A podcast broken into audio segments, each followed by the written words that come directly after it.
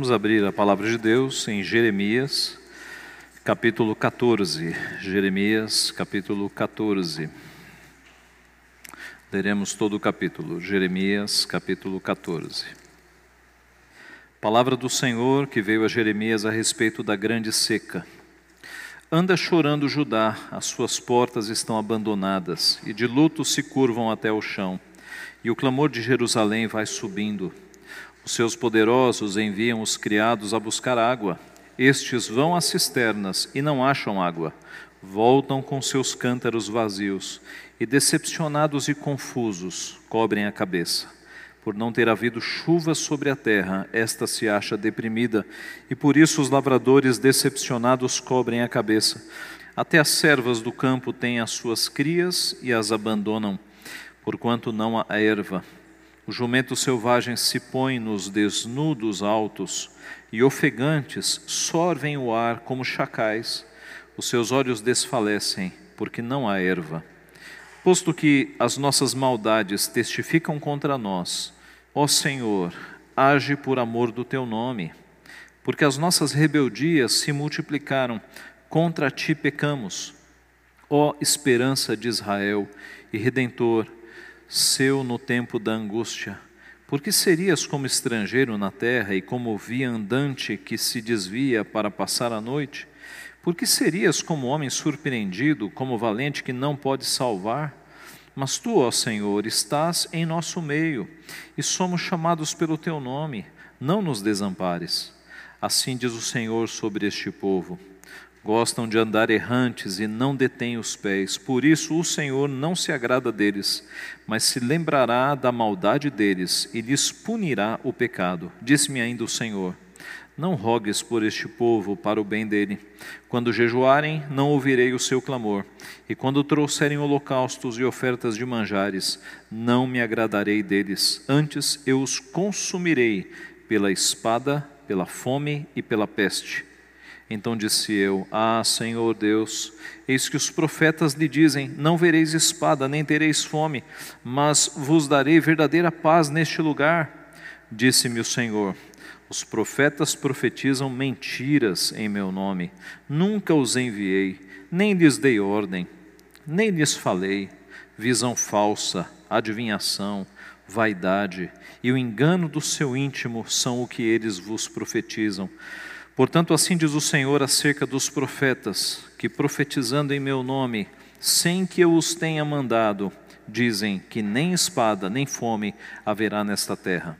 A espada e a fome serão consumidos estes profetas. O povo a quem eles profetizam será lançado nas ruas de Jerusalém por causa da fome e da espada. Não haverá quem o sepulte a ele, as suas mulheres e a seus filhos e as suas filhas, porque derramarei sobre eles a sua maldade. Portanto, lhes dirás esta palavra: Os meus olhos derramem lágrimas de noite e de dia e não cessem, porquanto a Virgem, filha do meu povo, está profundamente golpeada de ferida muito dolorosa. Se eu saio ao campo, eis aí mortos à espada. Se eu entro na cidade, estão ali os debilitados pela fome. Até os profetas e os sacerdotes vagueiam pela terra e não sabem para onde vão. Acaso já de todo rejeitaste a Judá? ou aborrece a tua alma Sião? Porque nos feriste e não há cura para nós? Aguardamos a paz e nada há de bom, o tempo da cura e eis o terror. Conhecemos, ó Senhor, a nossa maldade e a iniquidade dos nossos pais, porque temos pecado contra ti. Não nos rejeites por amor do teu nome, não cubras de opróbrio o trono da tua glória. Lembra-te e não anules a tua aliança conosco. Acaso haverá entre os ídolos dos gentios algum que faça chover? Ou podem os céus de si mesmos dar chuvas? Não és tu somente, ó Senhor, nosso Deus, o que fazes isto? Portanto, em ti esperamos, pois tu fazes todas estas coisas. Vamos orar? Pai Santo, nós te louvamos por tua palavra que foi preservada há tanto tempo para que chegasse até nós inerrante, infalível e fizesse a tua obra em nosso coração, ó Pai, a tua palavra que é poderosa, que é sobrenatural, que não volta vazia. Nós te louvamos porque temos sido edificados por meio dela e por meio dela o Senhor tem falado ao nosso coração, tem aplainado os nossos caminhos. Te pedimos, Pai, mais uma vez, que nesta noite o Senhor tenha misericórdia de nós, do teu povo, e fale ao nosso coração, por meio do teu Santo Espírito, ó Pai, abrindo os nossos olhos, ensinando-nos, confrontando os nossos pecados. É o que nós pedimos humildemente, e em nome de Jesus. Amém. Meus irmãos, de 1877 a 1879, no Brasil, no nosso Nordeste, aconteceu uma seca devastadora. Ficou conhecida como a Grande Seca. Em três anos inteiros não houve chuva e morreram cerca de entre 400 mil e 500 mil pessoas neste período. Em busca da sobrevivência, 200 mil pessoas saíram do Nordeste, muitas foram para a Amazônia e outras se espalharam pelas regiões do país. O estado mais afetado foi o Ceará nessa época. Foram três anos sem chuvas, sem colheita, sem plantio, com a morte de rebanhos inteiros e a fuga de famílias, deixando a região quase que despovoada. Essa ficou conhecida como a Grande Seca, porque por qual passou o nosso Nordeste.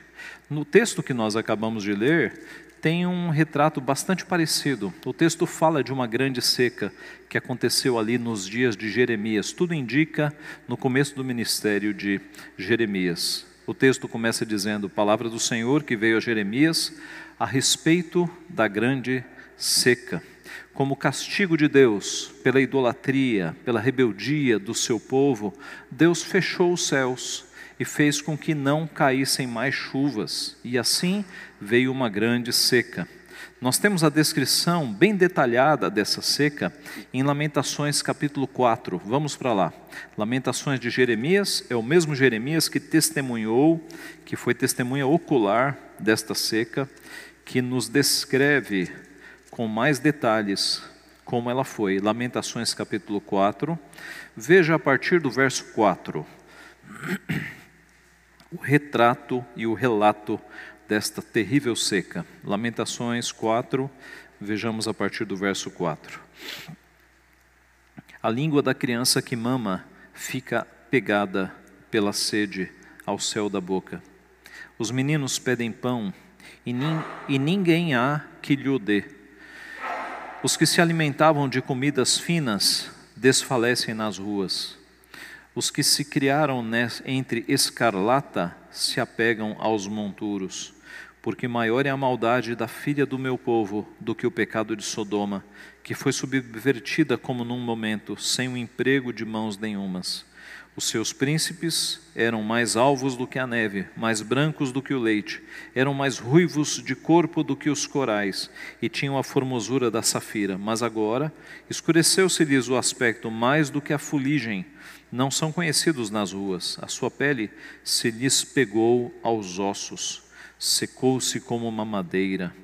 Mais felizes foram as vítimas da espada do que as vítimas da fome, porque estas se definham atingidas mortalmente pela falta do produto dos campos. As mãos das mulheres outrora compassivas cozeram seus próprios filhos, estes lhes serviram de alimento na destruição da filha do meu povo.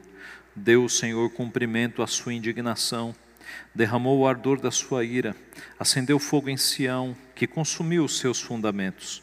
Não creram os reis da terra, nem todos os moradores do mundo, que entrasse o adversário e o inimigo pelas portas de Jerusalém. Foi por, foi por causa dos pecados dos seus profetas, das maldades dos seus sacerdotes, que se derramou no meio dela o sangue dos justos. Fica claro, meus irmãos, que esta calamidade que o povo está sofrendo se deve aos seus muitos pecados há décadas e décadas e décadas de rebeldia contra o Senhor. Deus está disciplinando o seu povo. Quanto à pandemia atual que estamos vivendo, nós não podemos falar com certeza que seja a disciplina, a mão pesada de Deus, porque nós não conseguimos é, entrar nos pensamentos do Senhor. Isso não nos está revelado. Eu tenho para mim que sim, que é o peso na mão de Deus, mas isso não está revelado. Isso seria entrar nos pensamentos do próprio Deus. Mas o fato é que o profeta, ele agiu aqui no meio desta calamidade. Ele não ficou em silêncio, ele não ficou calado, ele tomou ações. E as ações do profeta nos são muito úteis para nós sabermos como nós devemos agir em tempos de calamidade, em tempos de grande dificuldade. Em primeiro lugar, nós vemos o profeta chorando junto, chorando junto com o povo. Primeira coisa que nós devemos fazer é não sermos insensíveis, é termos empatia, é sofrermos com aqueles que estão sofrendo, é chorar junto. Jeremias descreve o sofrimento do povo aqui no começo do seu relato.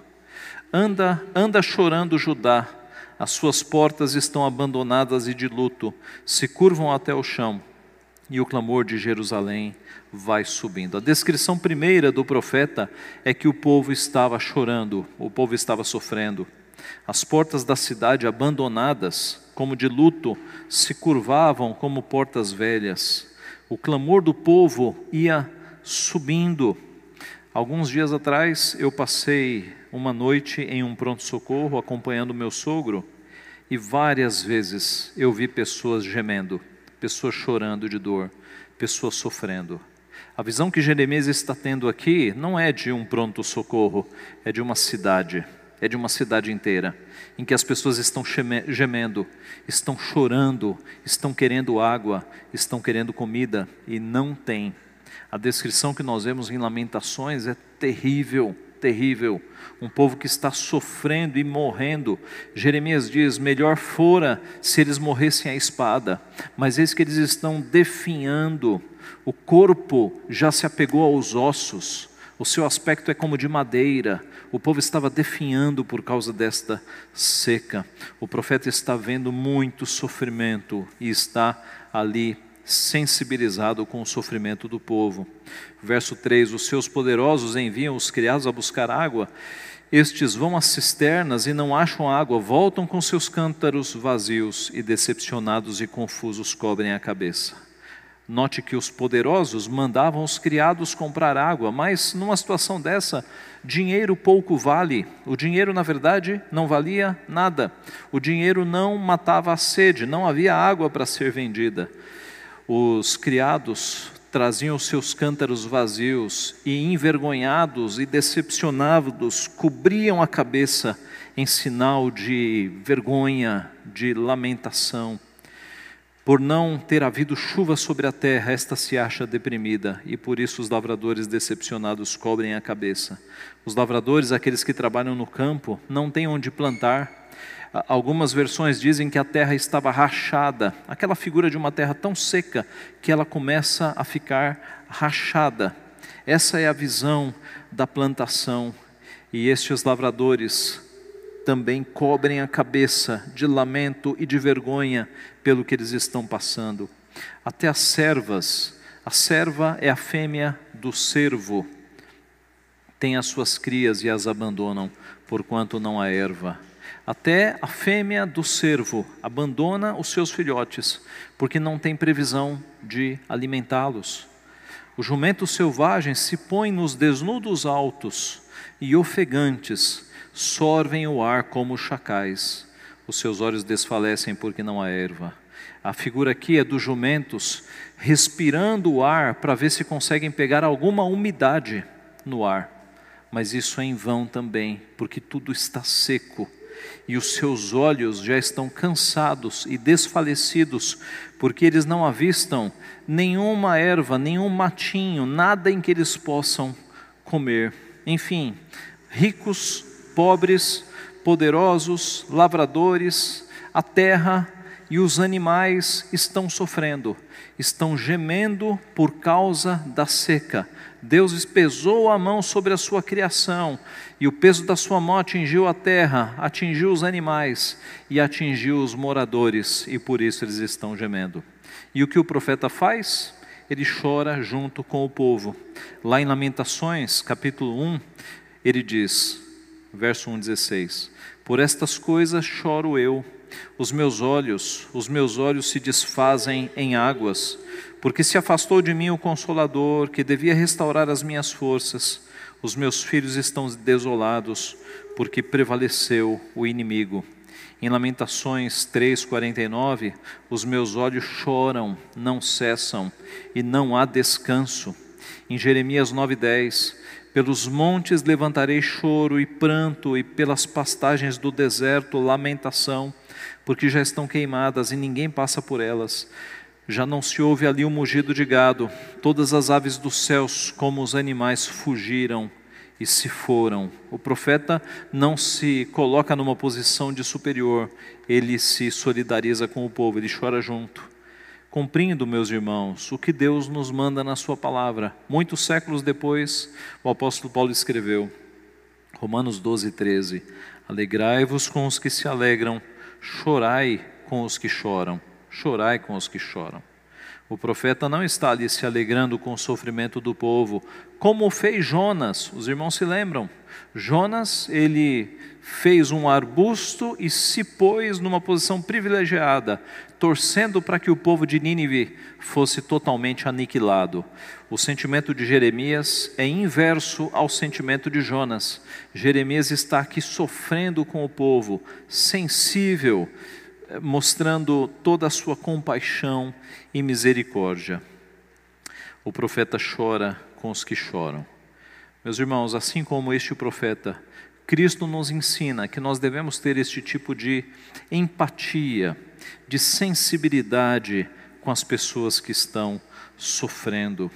A nossa sociedade tem produzido cínicos e cínicas que são pessoas que, de tanto ver o sofrimento, já criaram uma resistência, já criaram uma crosta no coração, que já não sofre mais pelo próximo, que já não se sensibiliza pelo sofrimento do outro. Jesus Cristo não nos ensinou isso. Jesus Cristo nos mostrou que até desconhecidos que Ele colocar no nosso caminho, nós devemos ajudá-los. Ele fez isso na parábola do bom samaritano. Né? Quando aquele homem judeu foi assaltado, espancado, deixado à beira do caminho, e um sacerdote viu, passou de largo, um levita viu, passou de largo, e um samaritano que tinha questões raciais, né, eram inimigos de raça, um samaritano pensou ali os, os ferimentos, tratou os ferimentos, colocou no seu animal, levou até uma hospedaria, pagou para que ele fosse cuidado, e nessa parábola, Jesus nos mostra quem é o nosso próximo. Essa foi a pergunta. O nosso próximo é todo aquele que Deus coloca no nosso caminho, seja ele rico, seja ele pobre, seja ele pecador ou com muitos pecados, com muitos vícios, escravizado, seja quem for. O nosso próximo, aquele que nós devemos cuidar, é quem Deus coloca no nosso caminho. Nós devemos meus irmãos, ser sensíveis aos sofrimentos das pessoas e levar as pessoas a verdadeira água e o verdadeiro pão, a água que mata a sede de uma vez por todas, que é Jesus Cristo, e o pão que tira de uma vez por todas a fome espiritual, Jesus Cristo, o pão que desceu do céu. Nosso Senhor Jesus agia assim. Nosso Senhor Jesus tinha compaixão por aqueles que sofriam os marginalizados da sociedade, os cobradores de impostos, as prostitutas, os ladrões, os leprosos. Quantas vezes Jesus Cristo se aproximou destes e os curou e os salvou? Jesus Cristo tinha compaixão. Jesus Cristo chorou de compaixão ao ver o sofrimento das irmãs de Lázaro, Marta e Maria. Foi naquele momento que ele chorou, quando ele viu o sofrimento das irmãs, porque havia, haviam acabado de perder o seu irmão Lázaro. Nosso Senhor Jesus tinha compaixão, tinha sensibilidade, ele chorava com os que choravam. Jeremias está fazendo a mesma coisa aqui. Então, o que devemos fazer em tempos de calamidade? Primeiro, essa empatia, este chorar junto, essa sensibilidade para com aqueles que estão sofrendo. Em segundo lugar, falar com Deus, clamar a Deus. É Deus quem tem a solução. E Jeremias fez isso aqui. O segundo bloco do nosso texto, que é o maior, ele vai do verso 7 até o final do capítulo 15. Domingo que vem nós vamos analisar o capítulo 15, mas por hora nós veremos o 14, mas o bloco chega até o final do capítulo 15. E neste período extenso, o profeta ele, ele trava um diálogo com Deus em três partes em que ele pede, em que ele está clamando pelo que está acontecendo e Deus está respondendo. Ali é um diálogo entre o profeta e o próprio Deus. E esse diálogo se divide em três partes. Na primeira parte, Jeremias confessa o pecado do povo e clama pelos atributos de Deus. Veja o verso 7. Posto que as nossas maldades testificam contra nós, ó Senhor, age por amor do teu nome, porque as nossas rebeldias se multiplicaram. Contra ti pecamos. Observe que Jeremias está aqui confessando não apenas o seu pecado, mas o pecado da própria nação, do próprio povo. Ele está reconhecendo diante de Deus que o povo pecou contra ele e está fazendo um pedido aqui, um apelo, uh, um apelo muito forte, que é quando ele diz: age por amor do teu nome. Pelo amor de Deus, pelo amor do teu nome, age, Senhor. Age por amor do teu nome. É um clamor forte pelo amor de Deus sobre o seu povo. Ele continua: Ó esperança de Israel e redentor seu no tempo da angústia, por que serias como estrangeiro na terra e como via andante que se desvia para passar a noite? Aqui o profeta está clamando pela onipresença de Deus. É um Deus que é presente, ele está clamando por essa onipresença. E a comparação que ele faz é: por acaso o Senhor é um estrangeiro que está passando aqui de, apenas de passagem, como um viajante ou um viandante que se desvia para passar a noite. Por acaso o Senhor não é um Deus onipresente que está sempre aqui com o teu povo? No verso 9, ele clama pela onipotência. Porque serias como homem surpreendido, como valente que não pode salvar? Por acaso o Senhor é um valente que não tem forças para salvar alguém? Por acaso o Senhor não é Deus onipotente? Esse é o espírito aqui das palavras de Jeremias. Mas eis a resposta de Deus. Antes disso, mas tu, ó Senhor, estás no nosso meio, és onipresente, e somos chamados pelo teu nome, não nos desampares, és onipotente. E agora a resposta do Senhor. Assim diz o Senhor sobre este povo: gostam de andar errantes e não detêm os pés, por isso o Senhor não se agrada deles mas se lembrará da maldade deles e lhes punirá o pecado. Deus, sim, é onipresente e é onipotente por juízo. Deus responde: Este é um povo que não anda nos meus caminhos, este é um povo que não detém os seus pés para praticar maldade. Então o Senhor se lembrará da maldade deles e os punirá todas as chances, meus irmãos, e nós já vimos isso em sermões anteriores, todas as chances haviam sido dadas. O Senhor mandou profetas e profetas para que este povo se arrependesse. A figura que alguns profetas usam é que desde madrugada o Senhor mandou profetas, desde muito cedo, de muito tempo atrás, e o povo matou os profetas e o povo escarneceu do seu Senhor. Mas eis que agora não é mais tempo de arrependimento, é tempo de juízo. Deus vai, já desceu a mão sobre eles. E, e Deus continua. Disse-me ainda o Senhor: Não rogues por este povo para o bem dele. Jeremias, não interceda mais, não adianta pedir, eu não vou conceder. Eu não vou conceder. Quando jejuarem, não ouvirei o seu clamor quando trouxerem holocaustos e ofertas de manjares, não me agradarei deles. Antes eu os consumirei pela espada, pela fome e pela peste. Pela espada, a espada dos inimigos babilônios aconteceria em breve. Pela fome já estava acontecendo. E pela peste aconteceria em decorrência da fome, porque a fome traz também as suas doenças, a fraqueza traz as suas doenças. Este é o primeiro diálogo. No segundo diálogo, no primeiro diálogo, Jeremias confessou os pecados do povo e clamou pelos atributos de Deus. Tu és Deus redentor, tu és Deus onipresente, tu és Deus onipotente. E Deus disse: Não, não, agora é só castigo, nem peça. agora é só juízo. No segundo diálogo, Jeremias vai interceder pelo povo, alegando que os profetas haviam anunciado a paz. Os profetas anunciaram paz. Verso 13: então disse eu: Ah, Senhor Deus, eis que os profetas lhes dizem: Não vereis espada, não tereis fome, mas vos darei verdadeira paz neste lugar. De fato, Jeremias era o único profeta que anunciava o juízo. Todos os outros profetas estavam clamando por paz, paz, quando não havia paz. A ideia aqui, meus irmãos, é que talvez Jeremias tenha pensado: talvez eu esteja errado, não é possível todos os profetas dizendo que vai ter paz e eu sou o único anunciando o juízo. Talvez eu tenha errado, talvez esses profetas estejam certos. Mas veja a resposta de Deus. Disse-me o Senhor: os profetas profetizam mentiras em meu nome, nunca os enviei. Os enviei. Nem lhes dei ordem, nem lhes falei. Visão falsa, adivinhação, vaidade e o engano do seu íntimo são o que eles vos profetizam. Eram falsos profetas.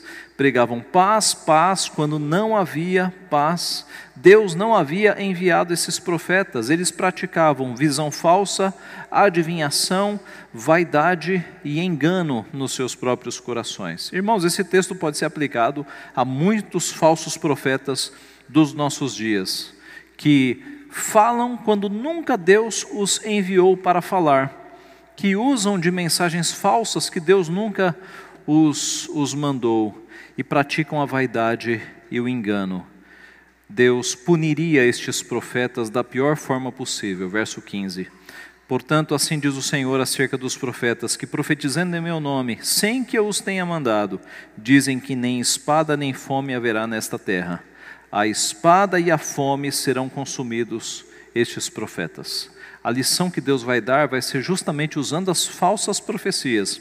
Eles estão dizendo que não haverá nem espada e nem fome, pois eles morrerão justamente desta causa.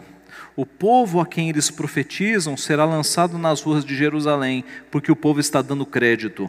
Por causa da fome e da espada, não haverá quem os sepulte esses falsos profetas ficarão jogados, não terão sepultamento. Por quê? Porque as suas famílias morrerão, suas mulheres e seus filhos e suas filhas, derramarei sobre eles a sua maldade. Meus irmãos, o nosso Deus é um Deus misericordioso, é um Deus gracioso, é um Deus que dá repetidas chances, mas neste momento nós estamos vendo a ira de Deus.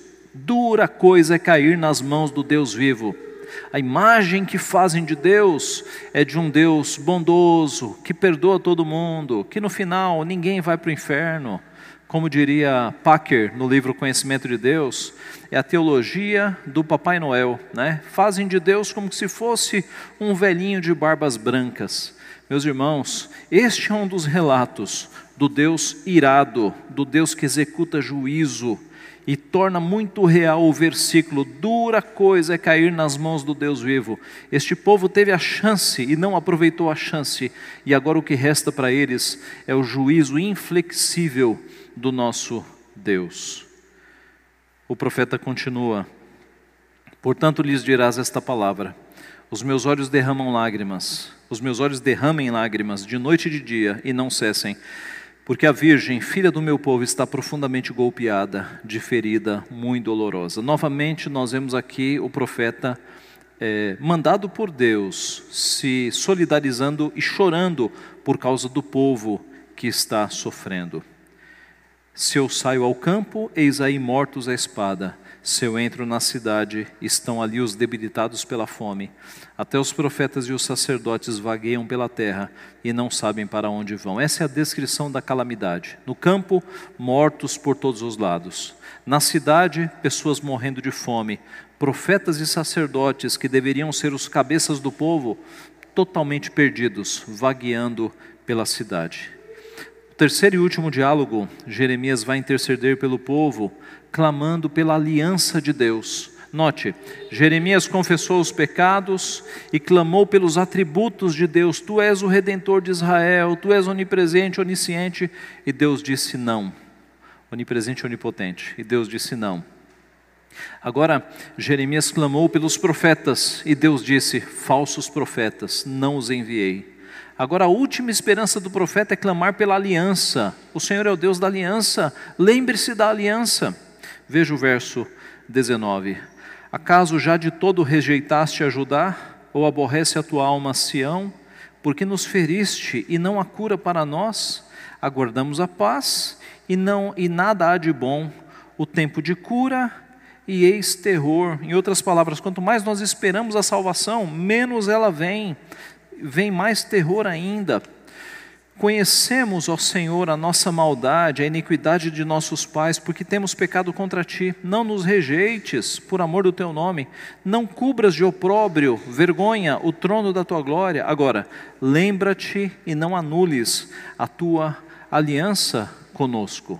Ele confessa de novo os pecados e ele apela para a aliança, ele clama pela aliança. E a resposta de Deus vai ser de novo negativa. No começo do capítulo 15 ele responde: Disse-me, porém, o Senhor: Ainda que Moisés e Samuel se pusessem diante de mim, meu coração não se inclinaria para este povo.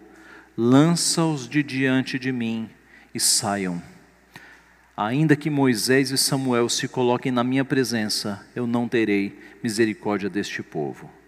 Deus, meus irmãos, não estava indo contra a sua aliança, pelo contrário, a aliança, ela previa bênçãos decorrentes da obediência e castigos decorrentes da desobediência. Abra comigo em Deuteronômio capítulo 11. Deuteronômio capítulo 11. Deus aqui está nos termos da aliança, executando castigo justamente nos termos da aliança. Deuteronômio 11, veja a partir do verso 13. Deuteronômio 11, 13. Se diligentemente obedecerdes a meus mandamentos, que hoje vos ordeno, de amar o Senhor vosso Deus, e de o servir de todo o vosso coração e de toda a vossa alma, darei as chuvas da vossa terra a seu tempo, as primeiras e as últimas, para que recolhais o vosso cereal e o vosso vinho e o vosso azeite. Darei erva no vosso campo aos vossos gados, e comereis e vos fartareis. Guardai-vos, não suceda que o vosso coração se engane e vos desvieis, e sirvais a outros deuses e vos prostreis perante eles, que a ira do Senhor se acenda contra vós outros, e feche ele os céus, e não haja chuva, e a terra não dê a sua messe, e cedo sejam eliminados, e cedo sejais eliminados da boa terra que o Senhor vos dá. Exatamente isso que está acontecendo. O povo deixou o seu coração se inclinar a outros deuses durante décadas e Deus fechou os céus, cortou qualquer chance de alimentação de erva do campo. Então Deus está cumprindo exatamente a sua aliança. Se há um castigo que era previsto na aliança, esse castigo é a seca. Deus está nos termos da aliança. Então, Jeremias, não adianta Jeremias apelar para a aliança, porque Deus está dentro dos termos da aliança, meus irmãos. O que nós devemos fazer, então, em tempos de calamidade? Chorar junto e falar com Deus, como Jeremias falou com Deus. Jeremias clamou para a pessoa certa, só que naquele contexto não havia mais misericórdia, só havia justiça e juízo. A palavra de Deus nos diz, e nós lemos já: Se o meu povo que se chama pelo meu nome se humilhar e orar e me buscar, e se converter dos seus maus caminhos, então eu ouvirei dos céus, perdoarei os seus pecados e sararei a sua terra. Para este contexto não valia esta palavra, mas para o nosso contexto ainda vale. Se alguém nos nossos dias se humilhar, se arrepender dos seus pecados e clamar a Deus, Deus virá ao seu encontro. Se países e cidades passarem por este quebrantamento, Deus virá ao seu encontro. A palavra diz: Buscai o Senhor enquanto se pode achar, invocai-o enquanto está perto. E estes dias são dias propícios para as pessoas se arrependerem ainda dos seus pecados, porque Deus está disponível, Deus está com os braços abertos para receber arrependidos. Irmãos, em tempos de calamidade, nós devemos buscar a Deus com oração e, dependendo da calamidade, até com jejuns, como prescreve a nossa confissão de fé. São tempos próprios para isso. Mas além de chorar junto, de falar com Deus, clamar a Deus, nós devemos confiar em Deus. O final do nosso texto, verso 22. Acaso haverá entre os ídolos dos gentios algum que faça chover Note que este foi um dos pecados do povo de Deus, tanto do reino do norte quanto do reino do sul. Esperar nos ídolos dos gentios a solução para chuvas. Este foi um dos pecados deles. Nós sabemos que os deuses que aparecem na Bíblia, Baal, Astarote, Dagon, esses deuses imaginários que aparecem na Bíblia, são deuses de prosperidade são deuses de fertilidade, eram deuses falsos que traziam como, profeta, como promessa a chuvas sobre a plantação. Então, um desses deuses falsos pedia a morte de um dos filhos. E o indivíduo que queria ter prosperidade entregava um dos filhos para ser morto. Outros deuses exigiam sacrifícios, relações promíscuas, para que eles derramassem chuva sobre a terra.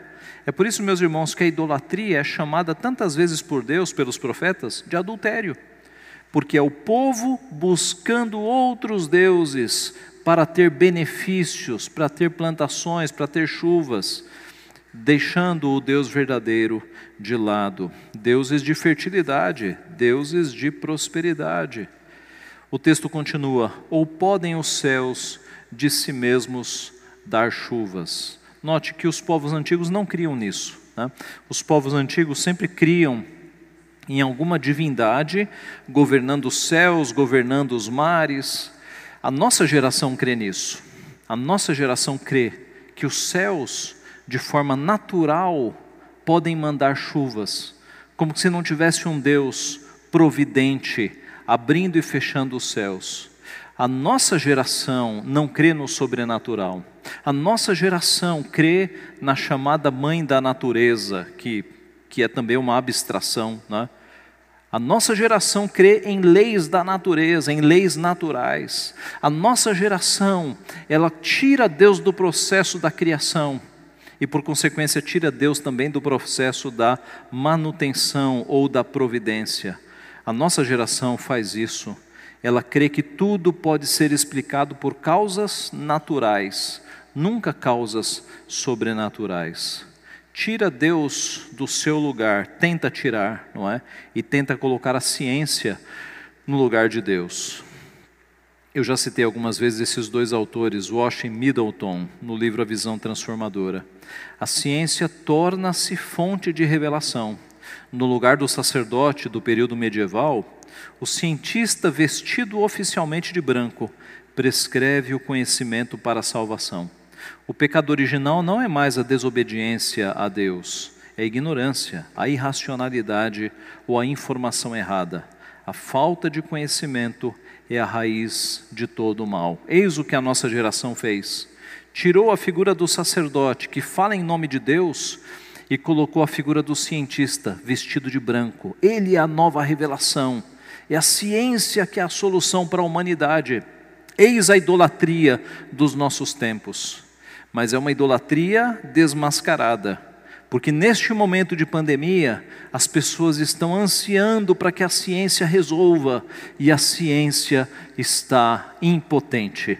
A ciência não está resolvendo. Meus irmãos, nós devemos esperar em Deus. Deus pode resolver o problema usando a ciência, mas é Deus que vai usar a ciência, porque toda verdade é verdade de Deus, e a ciência avança na medida em que Deus despeja fagulhas do seu conhecimento.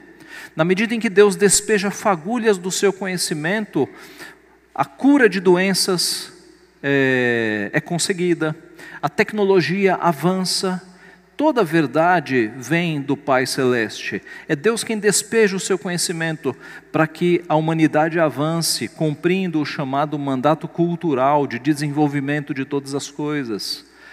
Mas a nossa geração não enxerga Deus no processo.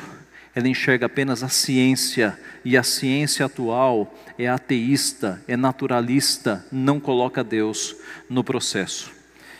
O, profeta Jeremias diz: Ou podem os céus de si mesmos dar chuvas? A resposta é não. Os céus dão chuvas porque Deus faz com que deem chuvas. É Deus quem faz com que as pessoas nasçam, é Ele que abre a madre. Até o nascimento não é um processo natural, aos nossos olhos é, mas aos olhos de Deus, Deus sabe exatamente quem são aqueles que estão nascendo. Todas essas vidas são colocadas por Deus no mundo. Não há processo natural, meus irmãos. Tudo é a providência de Deus, controle máximo sobre todas as coisas. No final do nosso texto, o profeta então expressa a sua confiança final em Deus. Não és tu somente, ó Senhor, nosso Deus, que fazes isto, portanto em ti esperamos, pois tu fazes todas estas coisas. Em ti esperamos, pois tu fazes todas estas coisas. Meus irmãos, a nossa espera é em Deus. A nossa espera não é em outros deuses, não é na ciência, não é no governo, não é no dinheiro. A nossa espera é em Deus. Diz o salmista: Uns confiam em carros, outros em cavalos. Nós, porém, nos gloriaremos em o nome do Senhor, nosso Deus. Uns confiam em príncipes, nós confiamos no Senhor. Deus é o nosso refúgio, Ele é a nossa esperança.